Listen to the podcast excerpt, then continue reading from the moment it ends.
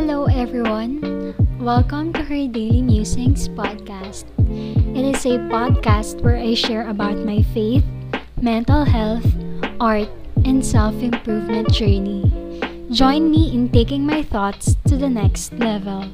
Hi, everyone. Welcome to her Daily Musings podcast. And after my COVID journey episode, which is finally over because I am currently outside and I'm here at Baguio.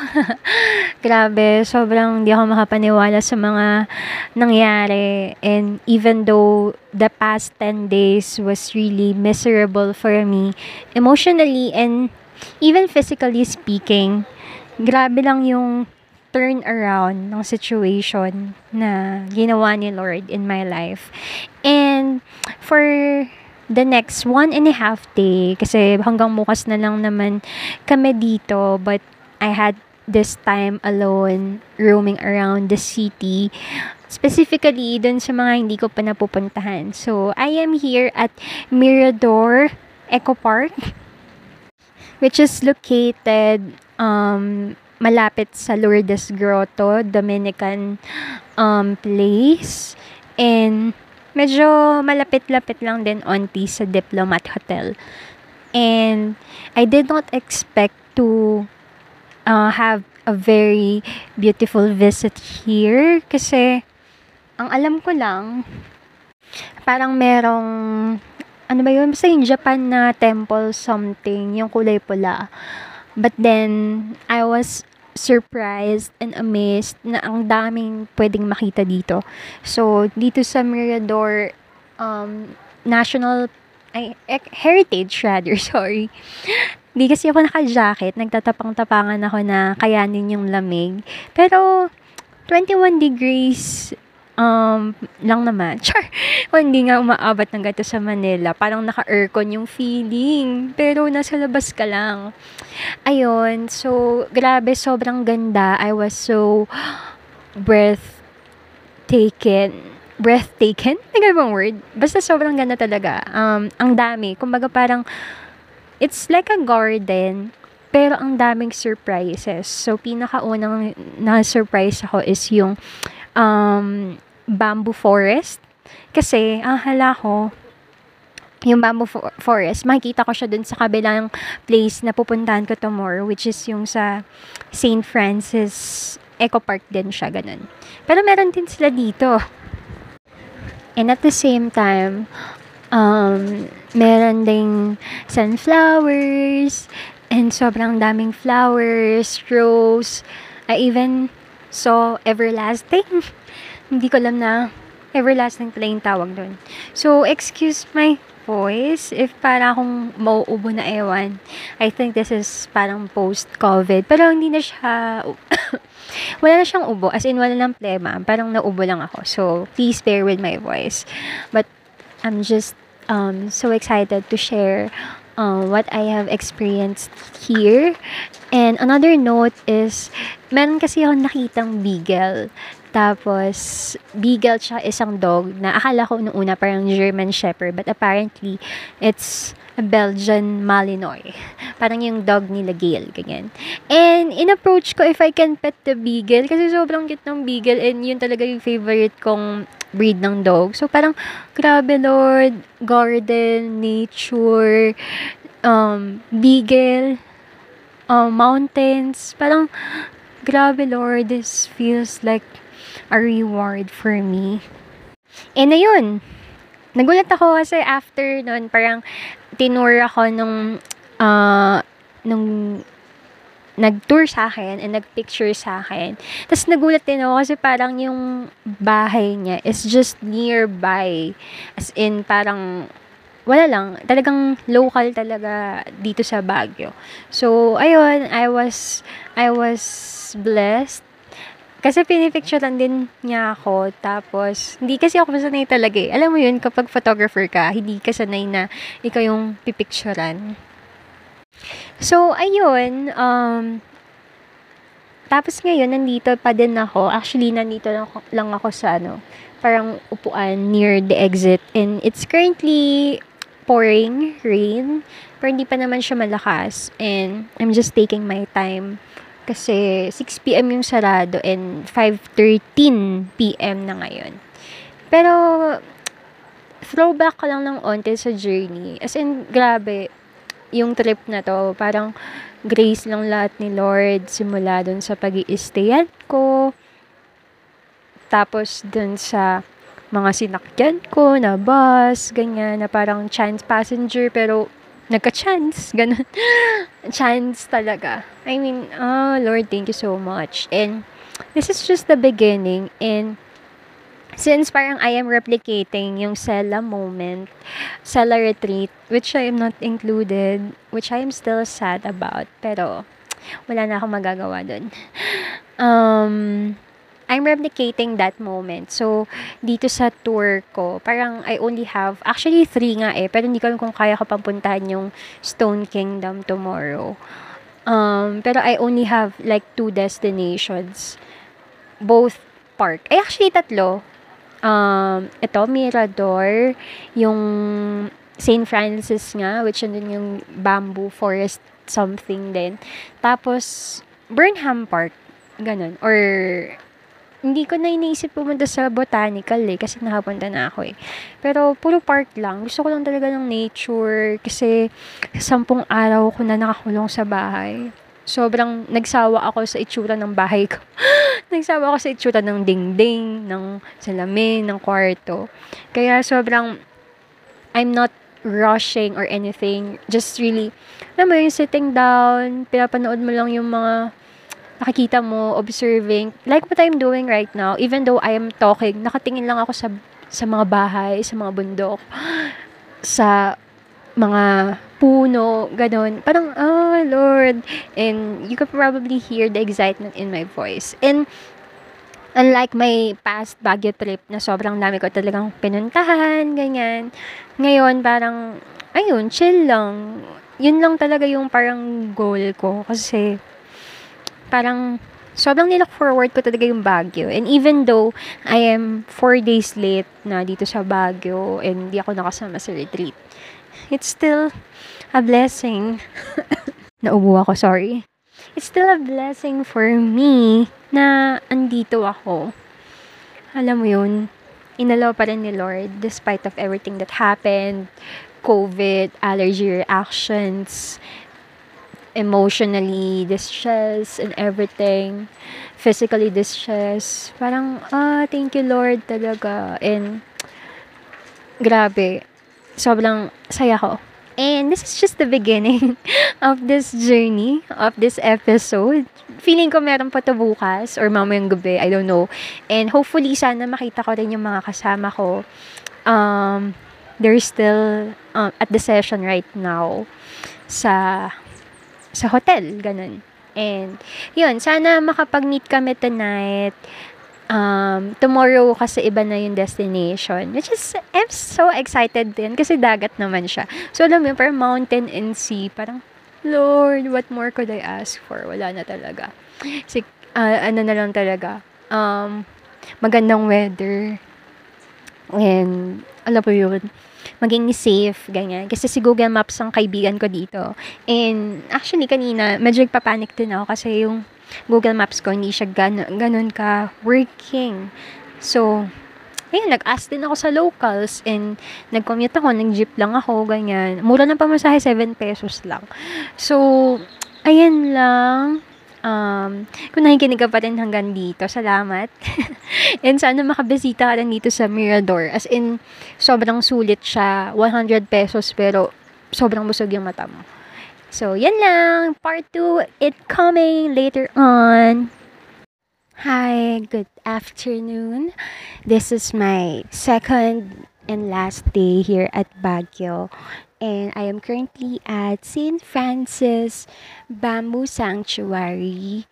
Um, it's located nearby Slight sa Botanical Garden and sa Wright Park. And this is my first time here as well. And as of this recording, I am sitting down under a lot of bamboo trees and with a cat beside me. who's comfortably sitting sa aking bag. So, ayun.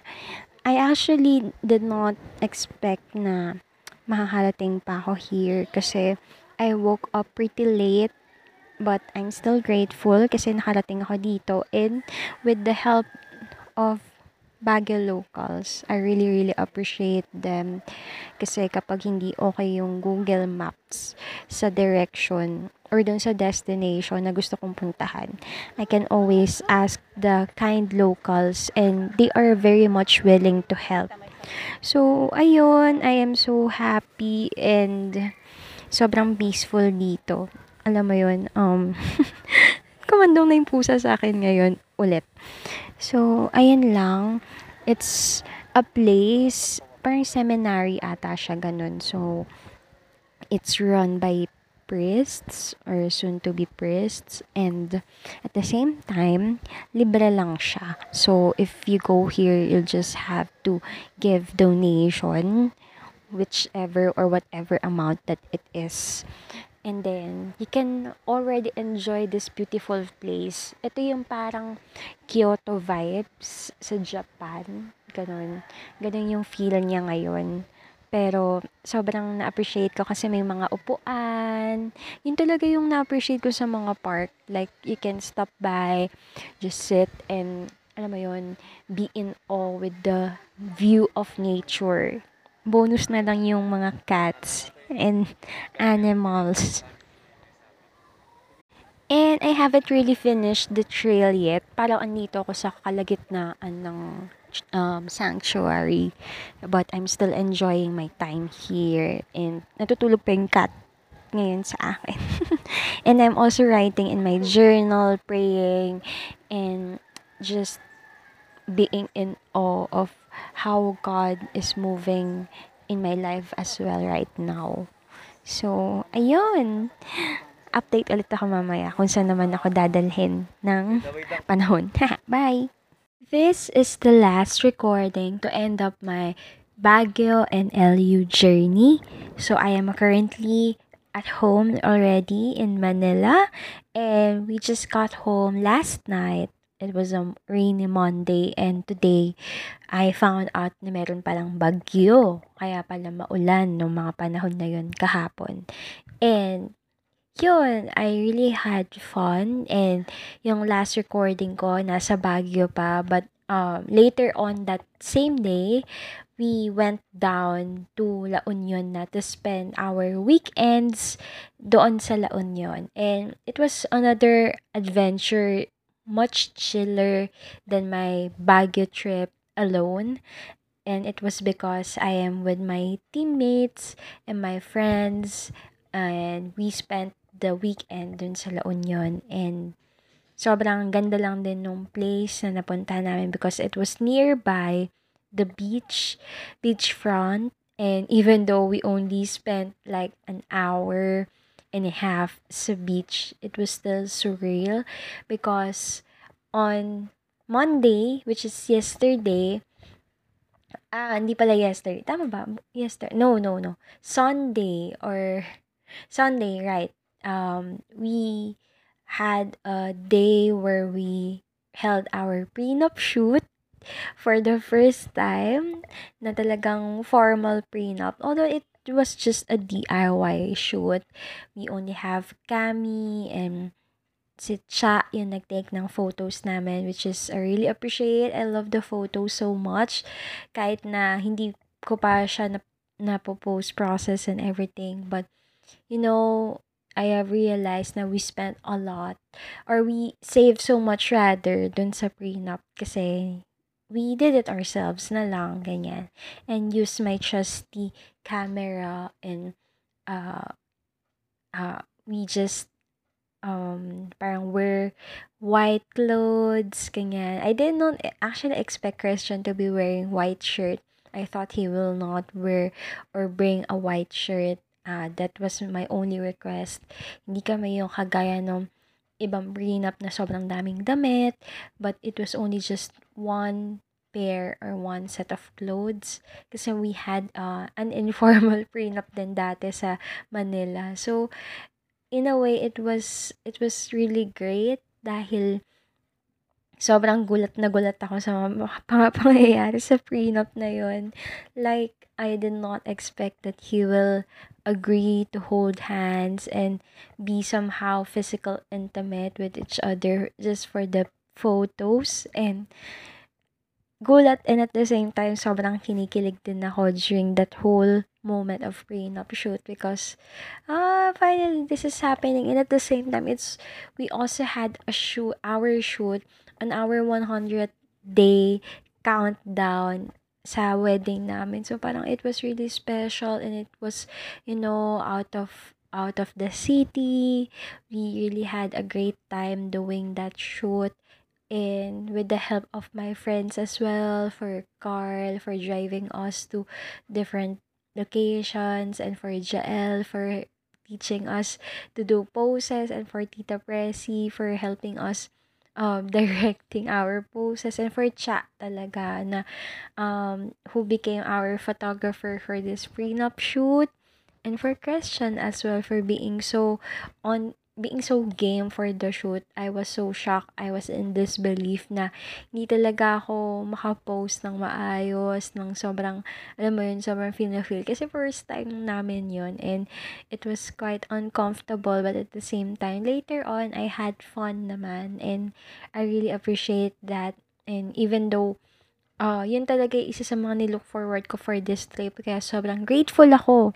Nagumaling ako talaga at naging okay ako physically uh, to be able to do that shoot. Supposedly, meron din sa Baguio sana. Pero yun nga, hindi ako umabot.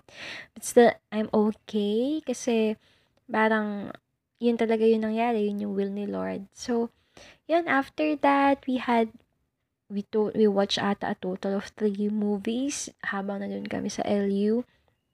So, had dinner somewhere na malapit lang dun sa Tagpuan, tsaka sa Mad Monkeys, which is sobrang sarap ng burger nila.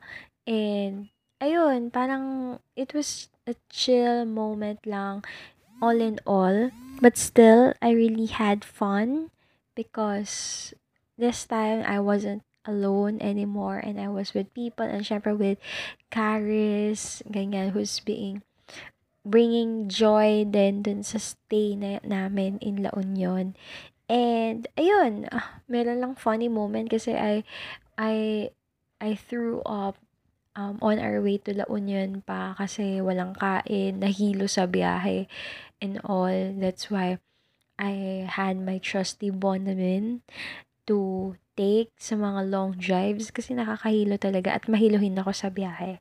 And yun, nung pauwi na rin, parang we stop by sa kamag-anak nila Carl for a while kasi coding si Carl. And then after that, when we got home, it was a five-hour trip um, by car and we we left at around 6 p.m.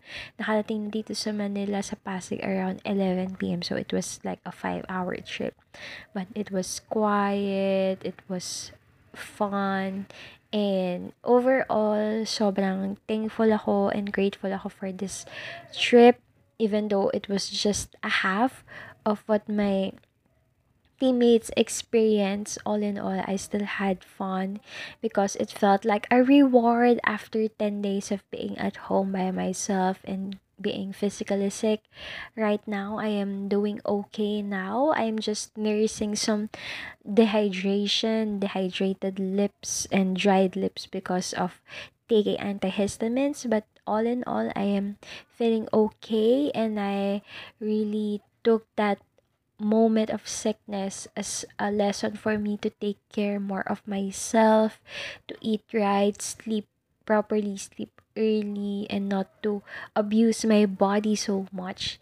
So, yan lang. I am so happy and I don't know how this episode will turn out kapag pinagkabit-kabit ko na siya. But still, I am so happy and rested in a way and at the same time refreshed from the whole trip and from the whole experience of from getting covid to going outside and experience adventures once again with by myself and with the Lord and with the people I treasure, with my teammates and friends. So that was it. Thank you so much for listening. If you're still listening up to this point, I hope that you will also have the time to get away from the normal routines of your life to just go places, whatever, wherever it is, whether it's just out of the city or out of the country, it will really change your perspective and it will give you a sense of happiness, joy that you did not that you couldn't feel when you're at home always or when you're just in the same place. So that's all. Thank you so much again for listening to her Daily Musings podcast and I hope to catch up with you on the next one. Bye.